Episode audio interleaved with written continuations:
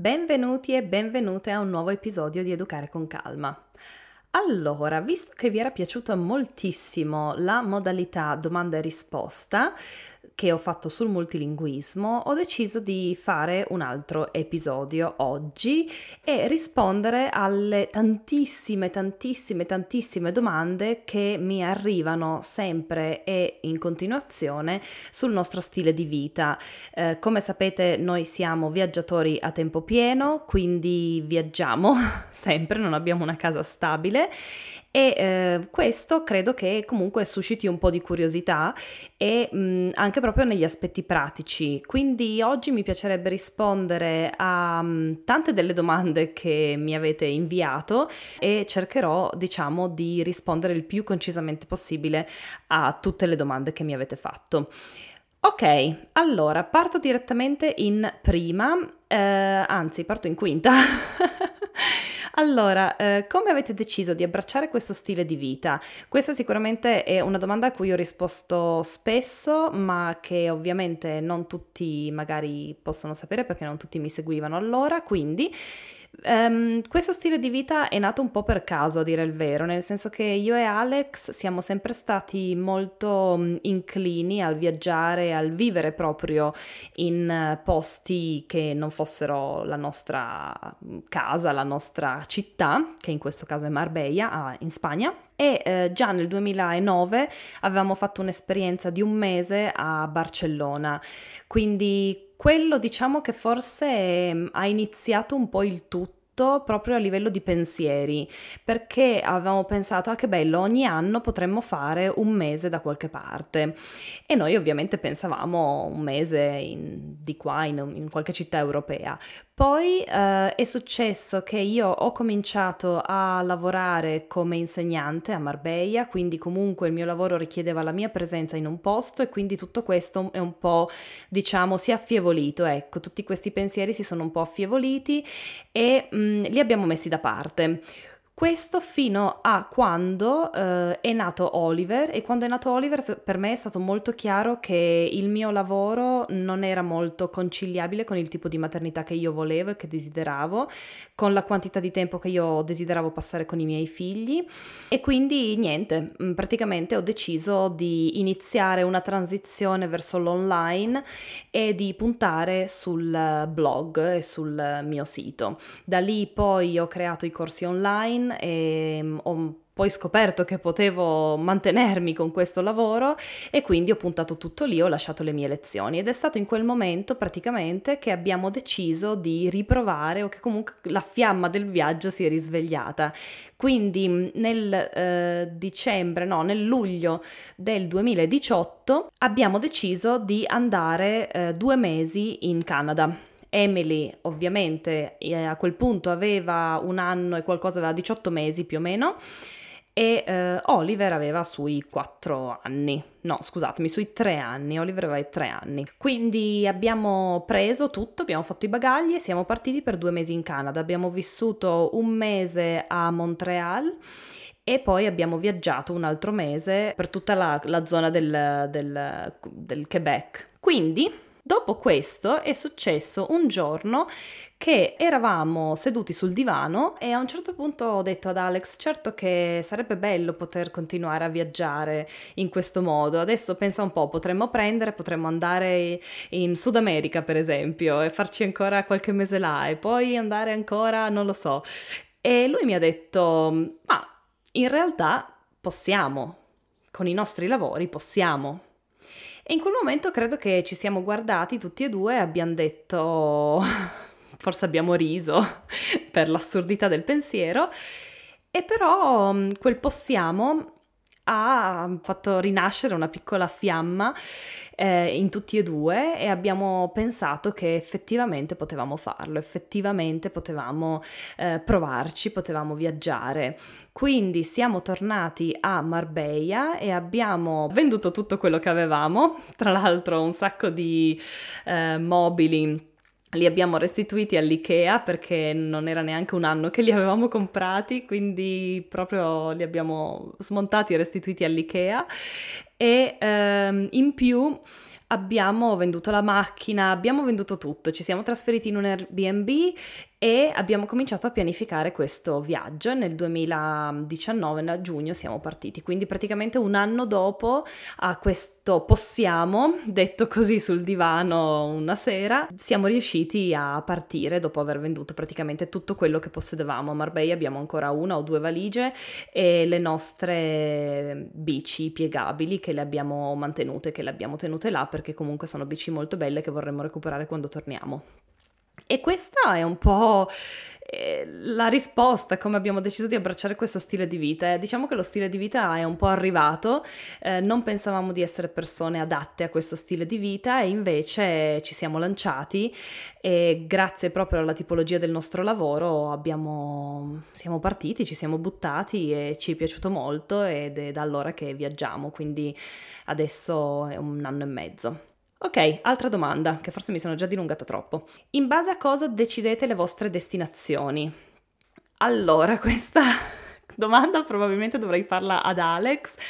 perché è Alex il planner della situazione,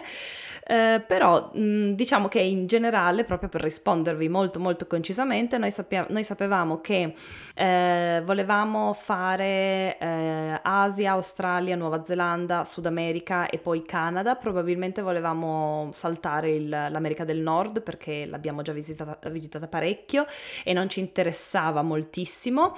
quindi questo era il programma e volevamo proprio seguire quest'ordine, insomma, fare il giro e tornare a casa. Eh, poi per eh, le destinazioni diciamo che in generale all'inizio decidevamo molto in base un po' alle destinazioni più in voga, per esempio, che ne so, se volevamo andare in Thailandia, ovviamente volevamo andare a visitare Chiang Mai, quella zona lì, e poi Bangkok, quindi vedere il nord e il sud. Ehm, ma decidevamo anche molto in base al tempo, al clima, perché volevamo evitare stagioni torride, volevamo evitare le stagioni della pioggia, volevamo seguire il sole, poi vabbè, piano piano mentre eh, vivendo là ci siamo resi conto che abbiamo dovuto comunque scendere a compromessi con il clima e alla fine mm, non era assolutamente come diceva internet, ovvero che spesso e volentieri eh, la stagione della pioggia diciamo che era un acquazzone eh, al giorno e voilà. Probabilmente in quello ci eravamo preoccupati più del previsto e non c'era tanto motivo di preoccuparsi così tanto. Poi un altro fattore sono stati sicuramente i voli, quindi noi volevamo scegliere soprattutto voli diretti, volevamo volare il meno possibile per questioni ambientali, per ridurre un po' un minimo la nostra impronta di carbonio e eh, a volte abbiamo anche ovviamente basato delle scelte sui prezzi dei voli, perché per esempio fare una tratta piuttosto che un'altra significava risparmiare un, davvero tanti soldi. Eh, in generale però poi per quanto riguarda proprio le aree dove fermarci nelle varie città lì dipendeva sempre eh, dalle infrastrutture perché comunque noi lavoravamo quindi avevamo bisogno di internet avevamo bisogno di strutture decenti per poter lavorare e anche per questo comunque abbiamo scelto come prima tappa asiatica Singapore perché diciamo che è un po' un misto tra Asia ed Europa e ci siamo sentiti più a nostro agio ed è stata una scelta veramente azzeccata. E poi per le altre città del sud-est asiatico, per esempio, lì è tanta ricerca, tanta ricerca, tanta lettura su internet, tanti, ehm, tanta lettura di esperienze altrui, altrui di blog e mh, mm, ovviamente anche considerando che non avevamo una macchina, quindi dovevamo comunque trovare posti vicino a trasporti pubblici, ehm, ma inoltre non volevamo posti troppo vicini al, alle zone turistiche, quindi cercavamo di vivere più con i locali, insomma veramente lì è tutto merito di Alex perché è lui che ha fatto tutta la ricerca su tutti gli Airbnb e le, tutti i quartieri tutte città, di tutte le città che abbiamo visitato. Quindi su quello veramente mm, chapeau a lui. E poi ovviamente, vabbè, andando avanti abbiamo anche dovuto cambiare progetti perché ad esempio quando eravamo a Bangkok abbiamo cominciato a mm, renderci conto di un problema molto molto grave che è quello dell'inquinamento e um, i livelli di inquinamento erano altissimi e eh, abbiamo scoperto che la città successiva dove saremmo andati, ovvero Hanoi in Vietnam, i livelli erano ancora più alti, i livelli di inquinamento e quindi abbiamo dovuto cambiare i progetti anche lì. Eh, siamo rimasti una settimana e mezzo, mi sembra, da noi e poi siamo andati giù a Hoi An e Hoi An all'inizio non era proprio nei progetti se non per un passaggio proprio di pochi, pochi giorni, ecco, una settimana magari. Eh, quindi ecco, sì, diciamo che strada facendo abbiamo anche dovuto cambiare piani per non parlare ovviamente del Covid che ehm, eravamo a Bali, dovevamo ancora fare tutta la mm, tantissima parte dell'Asia e non ci siamo arrivati, abbiamo scelto di venire in Nuova Zelanda che è stata una scelta azzeccatissima. Quindi niente, in generale praticamente più andavamo avanti e meno pianificavamo, ma all'inizio credo che l'aver pianificato tutto proprio nei minimi dettagli, aver anche proprio preso gli alloggi, i voli per i primi 4-5 mesi è, è stata comunque una sicurezza, quindi io sicuramente la consiglierei perché è stata proprio una sicurezza mentale e mm, non doversi preoccupare di dove andiamo dopo, ma averlo già deciso, averlo già prestabilito. Ok, quali sono le cose che ti mancano di più della vostra vita di prima? Quando ho letto questa domanda ho dovuto pensarci tantissimo, perché mh, mm, cose non mi manca assolutamente niente, non ci manca niente, non ci manca la scuola dei bimbi, non ci, manca, eh, non ci mancano i posti, non ci mancano le case, non ci manca niente, ci mancano le persone ovviamente, quello sì, le persone ci mancano sempre, tantissimo, fortemente, con tutti noi stessi, vorremmo abbracciarle e questo sì, ovviamente mm, è l'unica cosa che ci manca della nostra vita di prima. Come conciliate lavoro e viaggio? Allora, questo è facile, una domanda facile finalmente. Allora, eh, noi praticamente eh, abbiamo sempre fatto a turno, nel senso che Adesso che siamo in Nuova Zelanda ormai da dieci mesi è più facile perché i bambini stanno andando ad una piccola scuola eh, Montessori, quindi comunque al mattino io e Alex possiamo lavorare e poi se dobbiamo continuare a lavorare i bambini ormai dopo un anno e mezzo di, anzi molto di più perché io e Alex abbiamo sempre lavorato da casa, comunque loro sono abituati a lasciarci lavorare, quindi se dobbiamo lavorare loro ci lasciano lavorare. Però devo dire che mentre stavamo viaggiando ed eravamo sempre tutti insieme, quindi mm, non c'era scuola, non c'erano babysitter, se non in pochissimi posti che le ho trovate. Facevamo turno, quindi durante la settimana mm, Alex lavorava al mattino, io lavoravo al pomeriggio e il fine settimana lo dedicavamo a viaggiare. Quindi diciamo che anche per questo che abbiamo sempre voluto stare minimo minimo un mese in ogni posto, per, proprio per poter comunque vivere anche il posto, vivere anche il, la, la, cultura locale, cercare di insomma fare vita normale in un posto diverso. Come fate a mantenervi solo con un lavoro online? allora, ehm, come facciamo a mantenerci? Boh, è il nostro lavoro. è il nostro lavoro e ci dà un buon salario sia a me che a lui e quindi possiamo tranquillamente mantenerci con questo lavoro. Io ormai lavoro online da 4-5 anni forse quindi comunque diciamo che è un lavoro ormai ben, ben come si dice, eh, oliato e Alex lavora online da quando aveva 20 anni, quindi eh, ecco diciamo che il lavoro non manca e siamo molto molto fortunati e così che possiamo mantenerci. Ok, altra domanda. Uh, dettagli pratici, tipo assicurazione. Ok, noi abbiamo un'assicurazione di viaggio, uh, la nostra assicurazione è True Travelers e copre tutte le emergenze sanitarie, ma poi per esempio io qui in Nuova Zelanda uh, ho avuto un problema, sono dovuta andare dal ginecologo, fare ecografie, eccetera, eccetera, che comunque è stata un bel, um, una bella spesa economica, cioè una bella spesa non economica, e l'assicurazione l'assicurazione ha coperto tutto, per fortuna, quindi ecco, siamo stati felici. E eh, tra l'altro ricordo che c'era una domanda relazionata um, più o meno a questo argomento, che era quello dei vaccini per i bambini. Noi i vaccini, avevamo fatto i vaccini prima di partire, ovviamente i vaccini di, più importanti per, per partire, e ehm, invece per i vaccini proprio del calendario spagnolo siamo stati fortunati perché Emily aveva appena fatto fatto l'ultimo che le toccava fino ai tre anni e mh, quando ho avuto tre anni, mh, un po' dopo, qualche mese dopo, eh, eravamo qua in Nuova Zelanda e ha fatto anche quel vaccino lì qua in Nuova Zelanda. È stata un'esperienza ottima e non abbiamo mai avuto problemi e anche per Oliver eh, è successa la stessa cosa, ovvero che lui eh, aveva già fatto il vaccino dei tre anni e poi non gli spettava niente secondo il calendario spagnolo fino ai sei anni, quindi insomma non ha più dovuto fare niente. Ok, mm, per fare uno stile di vita come il vostro servono più o meno soldi di uno stile di vita tradizionale? Hmm. Allora, dipende dallo stile di vita, nel senso che io posso parlare eh, del nostro stile di vita, può essere addirittura più economico in viaggio in alcuni posti perché Marbella è molto cara. La vita di tutti i giorni quindi può essere più economica, l'affitto addirittura nel sud-est asiatico per esempio può essere più economico, però ovviamente ci sono altre cose come cose extra tipo i, eh, le escursioni che comunque ovviamente si gira di più, i biglietti dei musei, i biglietti delle, de, delle varie attività che facciamo eh, i voli ovviamente, i trasporti, eh, tutto questo ovviamente è extra e tutto questo costa. Comunque devo dire che non pagando la scuola dei bambini, che era una scuola molto cara a eh, Marbella, perché in Europa purtroppo tantissime scuole Montessori, soprattutto nel sud dell'Europa, sono a pagamento e sono care, eh, quindi diciamo che non pagando la scuola dei bambini paghiamo tutte le cose extra, ecco, tutte queste cose extra che,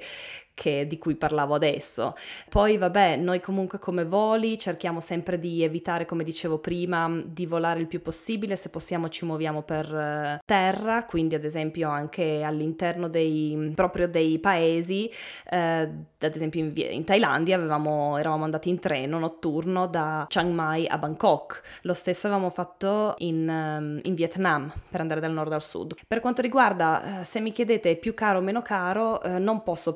rispondere a questa domanda perché appunto dipende dal vostro stile di vita. Per noi direi che è quasi uguale, eh, soprattutto prima di essere qua in Nuova Zelanda. Ehm, era praticamente uguale, qua l'affitto è un po' più caro magari, poi i bimbi stanno andando ad una scuoletta, abbiamo trovato una babysitter, quindi ecco qua è più vita normale, ma mentre viaggiavamo veramente i costi erano praticamente con uguali a quelli di Marbella, includendo la scuola dei bambini. Vediamo Uh, un'altra domanda, ci vogliono dei risparmi per partire a fare una, un'esperienza del genere? Allora, uh, sì e no, diciamo la verità, sì e no.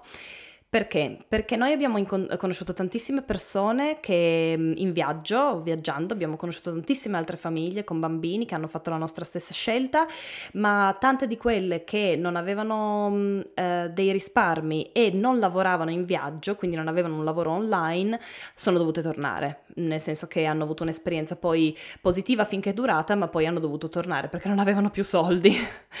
Quindi ecco, quello secondo me è veramente molto più stressante partire senza risparmi e io personalmente non, av- non sarei partita probabilmente se avessi dovuto toccare i miei risparmi, eh, nel senso che noi comunque eh, abbiamo fatto questa scelta anche perché lavoriamo in viaggio. In più noi prima di partire abbiamo venduto tutto, compreso la macchina, quindi già quello in parte ha pagato i primi mesi di voli e di alloggio, però il risparmio è una pace mentale, ecco, diciamo così, è una sicurezza che comunque è bene avere, secondo me, quando si sceglie uno stile di vita di, di questo tipo, ecco. Altra domanda, che cosa ti piace di meno di questo stile di vita? Uh, niente, credo. Mm, cosa mi piace di meno? Di meno, vabbè, mi piace appunto che non ho le mie persone qui, mm, è un po' quello che mi manca di più del mio stile di vita mm, tradizionale, ecco, non ho le mie persone, non ho i miei amici, non ho la mia famiglia e quello probabilmente è quello che mi piace di meno. Mm, il fuso orario magari rende più difficile parlare con la famiglia, a volte si devono fare più sacrifici. Eh, sì, quella è la cosa che ci piace di meno, ma c'è veramente poco che, che non ci piace di questo stile di vita. Ok, quindi come fate a stare insieme 24 ore al giorno? allora, bella domanda. Eh, non stiamo insieme 24 ore al giorno, ci spareremmo altrimenti probabilmente. Eh, visto che ne sapete qualcosa dal lockdown, eh, sì, sapete che mm, è veramente molto complicato stare insieme 24 ore al giorno e eh, anche se può sembrare che noi stiamo insieme 24 ore al giorno, in realtà ci prendiamo sempre i nostri spazi. Per me gli spazi sono veramente molto molto importanti, gli spazi individuali, è molto importante mantenere il genitore, mantenere l'individuo dietro il genitore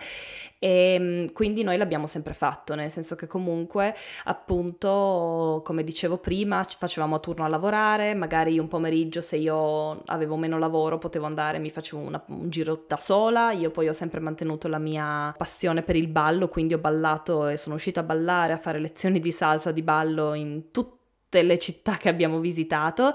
e Alex allo stesso modo usciva a correre, usciva a fare i suoi esercizi, ehm, usciva a farsi una passeggiata, ecco, diciamo che abbiamo sempre, sempre, sempre mantenuto i nostri spazi perché altrimenti questo stile di vita non sarebbe possibile. Ok, adesso credo di aver esaurito più o meno le domande relative allo stile di vita e ci sono ancora alcune domande sui bambini che interessano molto, immagino. Come fate con la scuola dei bambini? Allora, non facciamo,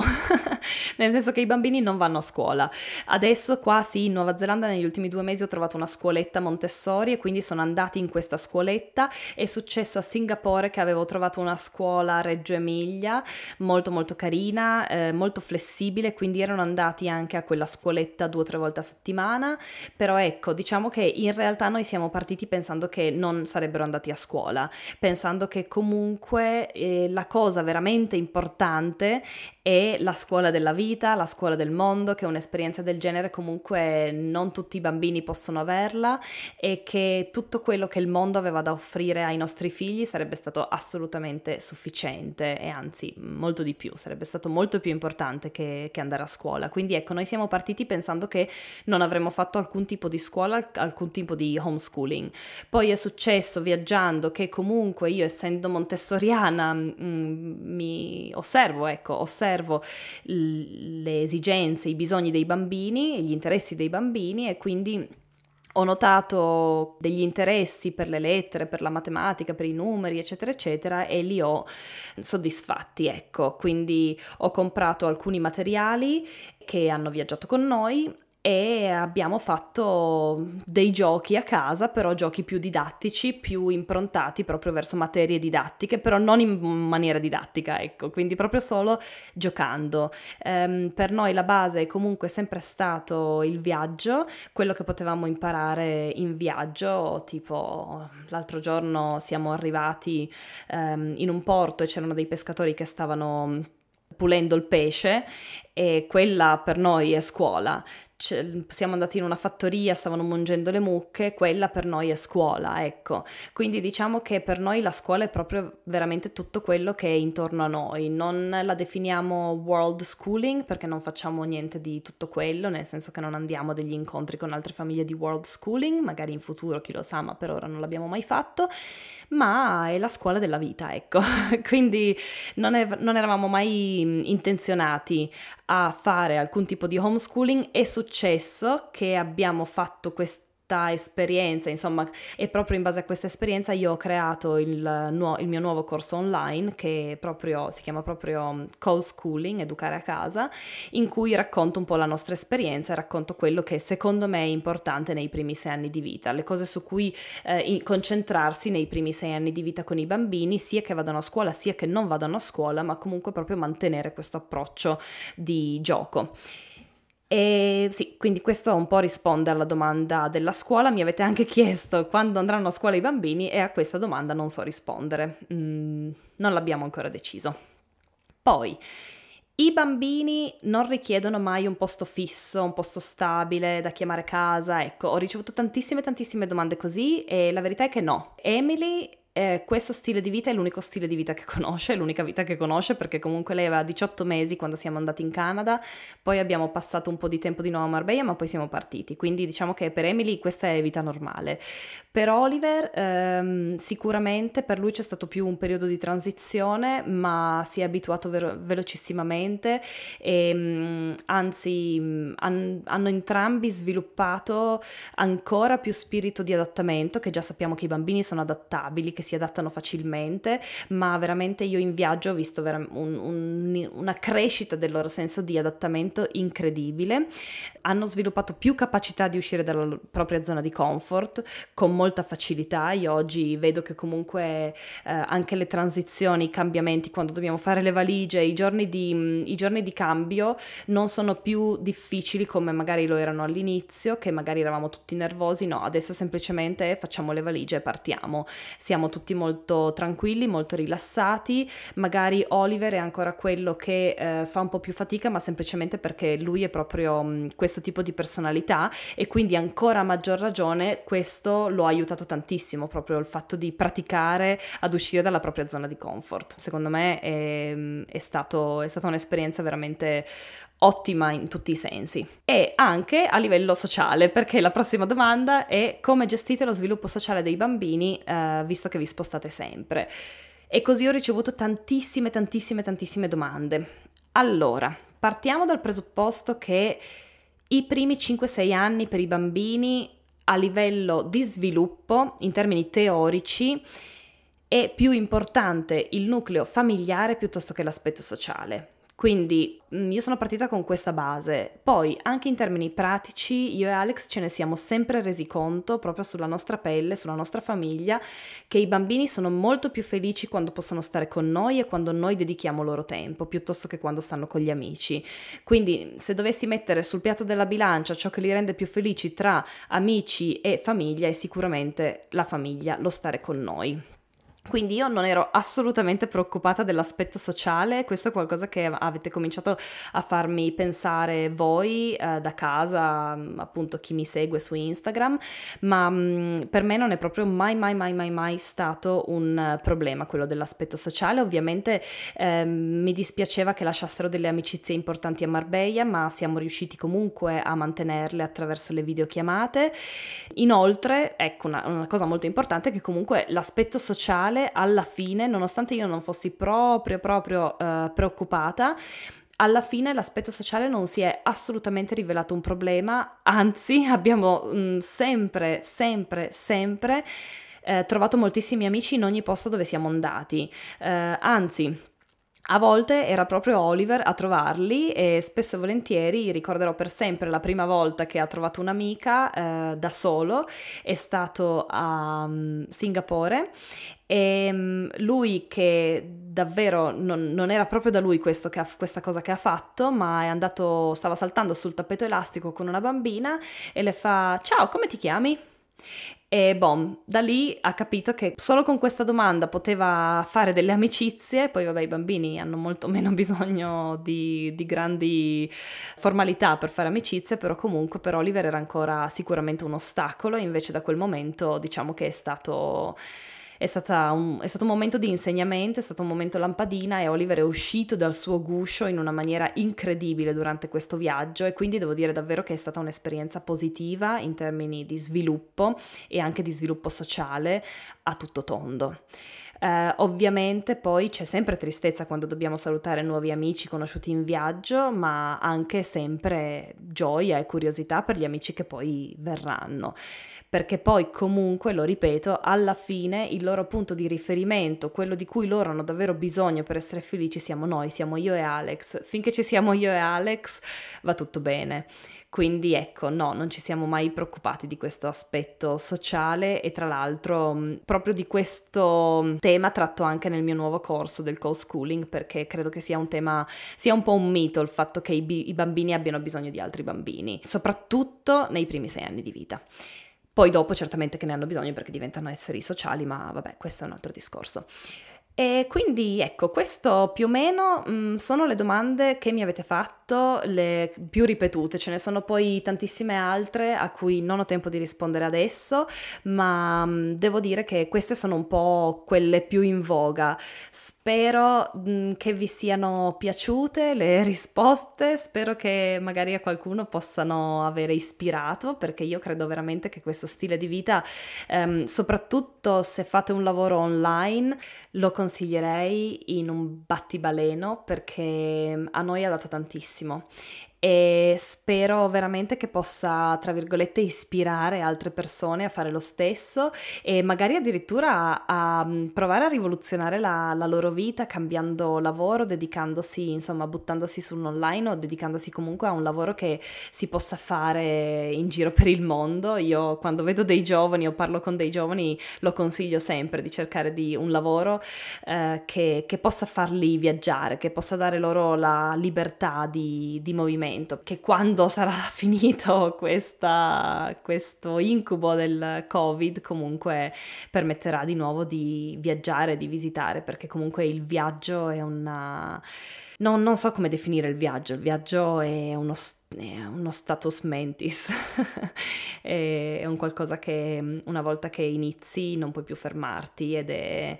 e ti dà talmente tanto che non puoi immaginare la tua vita senza, senza il viaggio, quindi sicuramente lo consiglierei, lo consiglierei soprattutto a famiglie con bambini perché nonostante si senta spesso dire ma perché viaggiate adesso che i bambini dimenticano, i bambini non dimenticano, è quello che rimane e quello che, che, conta veramente. Magari non ricordano i nomi delle città, ma ricordano le sensazioni, ricordano i profumi, ricordano gli odori. Sicuramente è un'esperienza che mm, fa bene a tutti, che mm, a noi, um, a tutti e quattro, ha cambiato tantissimo e ha insegnato tantissimo ed è un'esperienza che consiglierei a tutti. Ah, e un'ultima domanda che mi avete chiesto è quando tornerete in Europa?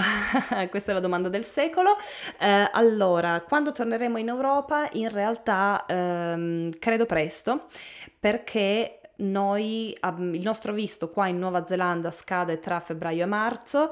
e quindi dovremo lasciare la Nuova Zelanda. E data la situazione mondiale in questo momento non credo che sia possibile né responsabile viaggiare e quindi torneremo. E ci fermeremo per un po', non ci fermeremo ma ci fermeremo in Europa avverrà a breve, ma non abbiamo assolutamente finito di viaggiare. E basta, con questo credo di aver risposto a tutto e um, spero che vi sia piaciuto e vi ricordo che mi trovate su Instagram e su Facebook come la tela di Carlotta blog e ovviamente mi trovate anche a casa mia, ovvero sul mio sito www.lateladicarlotta.com.